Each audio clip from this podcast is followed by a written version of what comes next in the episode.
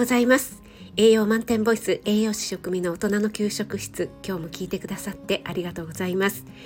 はい今日は昨日に引き続きですねベリー類の秘密ということで食事のせいで死なないためにという本をもとにお話ししたいと思いますがその前に一つお知らせです、えー、今日から12月ですね。ということで12月のメンバーシップ限定配信は簡単映える罪悪感の少ない年末年始パーティーおつまみということでですね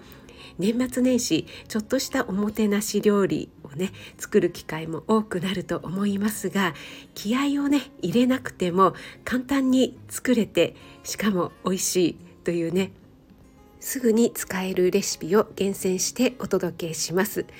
放送の前半は学びの部分で後半は実際に作りながらご紹介していきます。そして12月だけの限定配信も用意しています。私のメンバーシップ限定配信は気に入ったもの興味のあるものを配信する月から始められて入大会も自由にできるように月単位で完結できるように組んでいます。はい。なのでご興味のある方はねどうぞお待ちしております。はいそれではですね本題に行きたいと思います。昨日は抗酸化作用とはということとベリー類を代表とする抗酸化作用を持つ食材どんなものを選んだらいいのかということについてお話ししました。えまだ聞いてないよという方はですねこの一つ前の配信になりますので是非聞かれてみてください。今日は果物は甘いですよね。加糖が含まれていますがこれは砂糖を取るのと同じではないのか。果物と生成された砂糖体の中ではどのように違うのかということについてお話しします。これはですね以前にも似たような配信をしているのでそちらの方のリンクも貼っておきますね。果物に含まれると加糖は体重増加につながるのではないか。控えるべきなんではないかという説もあります。ですが面白い研究結果があるんです。グラス1杯の水に大さじ3杯の砂糖を溶かして飲みます。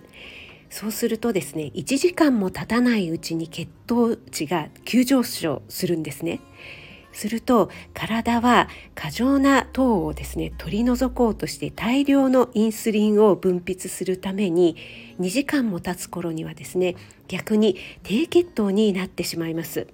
これはいわゆる血糖値スパイクとね言われるものですよね。急激に上昇した血糖値を急激に下げようとするという働きなんですよね。はい、どれくらい血糖値が下がるかというとですね断食をしている状態よりも血糖値が低くなってしまうということでですね体は血糖値の急激な低下を感知すると飢餓状態にあるものというふうに判断してしまって、え、あなたを生かすためにですねエネルギー源として大量の脂肪を、え、血液中にね放出するんですよね。このように血液中に脂肪が過剰になると様々な問題が生じる恐れがあるということなんです。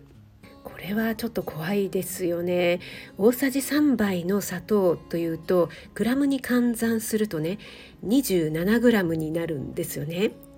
これでコーラね、ペットボトル 500ml どれぐらいの砂糖が含まれているかっていうのをね前の配信でさせていただいたかと思うんですけどもコーラの場合は 500ml56.5g 入ってるんですね。そうするとこの研究の 27g の倍以上っていうことになるんですよね。はい、ここで出てくるのがベリー類になります。えー、先ほどのね砂糖水に加えてさらにベリー類、えー、カップ1をですね食べたらどうなるかという研究でですねベリー類にも当然ね糖分が含まれているので血糖値の上昇幅はねさらに大きくなるというふうにまあ普通に考えると思いますよね。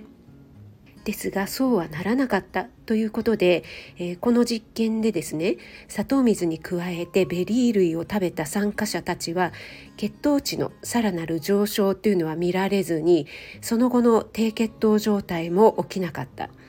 血糖値は普通に上昇して加工しただけで血液中の脂肪が急上昇することもなかったということです。これによって果物に含まれる糖分を摂ることは無害なだけではなくて体に役立つということが分かりました。はいいかがでしたでしょうか？ベリー類の秘密。果物果糖の効果というのがねいろいろな研究で分かっているようですね。次回で最終回となりますが、え、3回目次回はですね実践編ということで冷凍ベリー類と生のベリー類の栄養価の違いすぐに使える抗酸化作用抜群のレシピなどをですね民間療法として使われてきた歴史とともにメンバーシップ限定でお話しさせていただきたいと思います。最後まで聞いてくださってありがとうございます、えー、それでは素敵な一日をお過ごしください栄養満点ボイス食味がお届けいたしましたそれではまた。